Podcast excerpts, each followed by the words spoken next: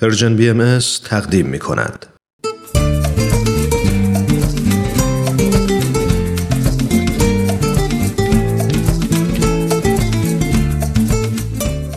کاوشی در تعصب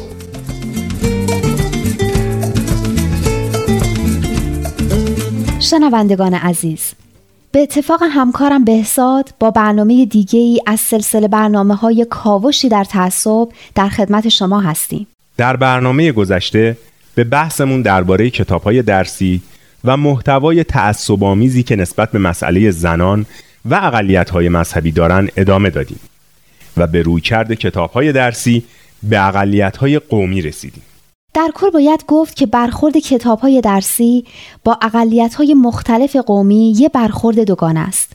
به طوری که در مورد بعضی از اقلیت ها گهگاه و در حاشیه نگرش یک گرایی فرهنگی رو کنار می‌ذارن و به صورت کمرنگی به چند گرای فرهنگی رو میارن اما این گرایش گاه به گاه و غیر مداوم به معنای به رسمیت شناختن فرهنگی اقلیت های قومی نیست.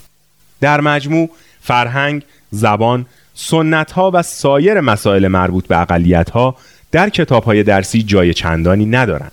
چند عامل باعث میشه که این تمایل به چند گرایی فرهنگی محدود و کمرنگ باشه. یکی از این عوامل خودمحوربینی تفکر حاکمه. یکی ترس از گرایش های قومگرایانه با توجه به سابقه تاریخی که در مناطق مربوط به اونها وجود داشته. و یکی هم شرایط سیاسی حساس منطقه خاور میان است.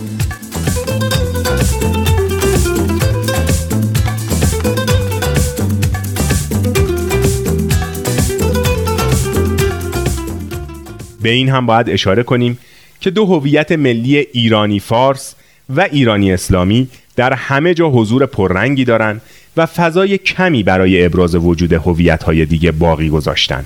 اینه که میشه گفت برنامه های درسی ایران رسما خودشون رو در چارچوب یک پروژه سیاسی مذهبی تعریف می‌کنن.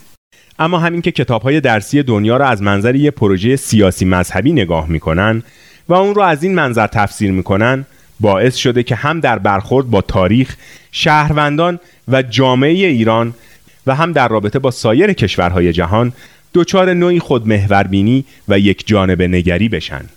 بله بهزاد خان در این نوع نگرش عده در داخل و خارج ایران ناحق و باطل به حساب میان و در مقابل عده هم صاحب حقیقت مطلق شمرده میشن نگاه به انسان و دنیا از یک همچین دیدگاهی به خصوص در کشوری مثل کشور ما که دارای تنوع قومی و مذهبیه به معنی رد علنی این اصل اساسیه که همه شهروندایی که در چارچوب مرزهای جغرافیایی ما قرار دارن با هم برابر هستند.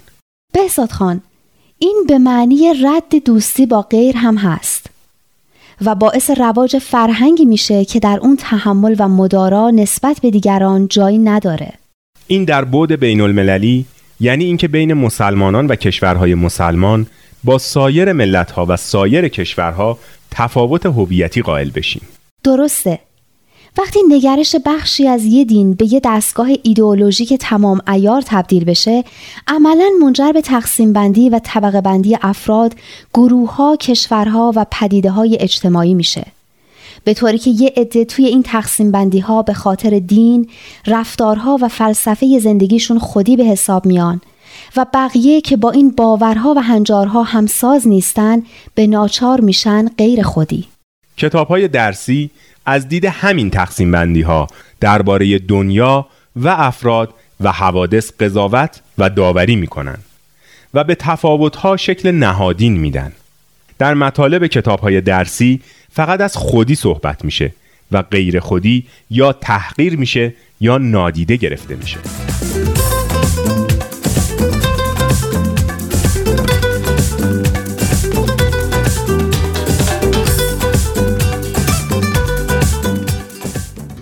اینجاست که تفاوت‌هایی که در دنیای امروزی جزو واقعیت‌های بدیهی جامعه های چند فرهنگی به حساب میان در دنیای کتاب‌های درسی به معیاری برای گروه بندی مردم تبدیل میشن. بر اساس همین معیاره که در کتاب‌های درسی خودی و غیر خودی بارها و به شکل‌های مختلف از هم جدا میشن به عنوان اسلام و دشمنان اسلام ایران و دشمنان ایران امت مسلمان و غیر مسلمانان اسلام و سایر ادیان.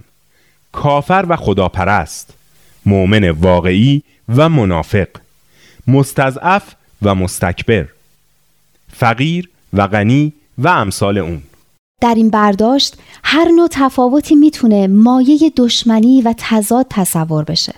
به هر حال کتاب های درسی به دنیا و به جامعه و به تاریخ و به انسان از دید یک دکترین دینی نگاه می‌کنن.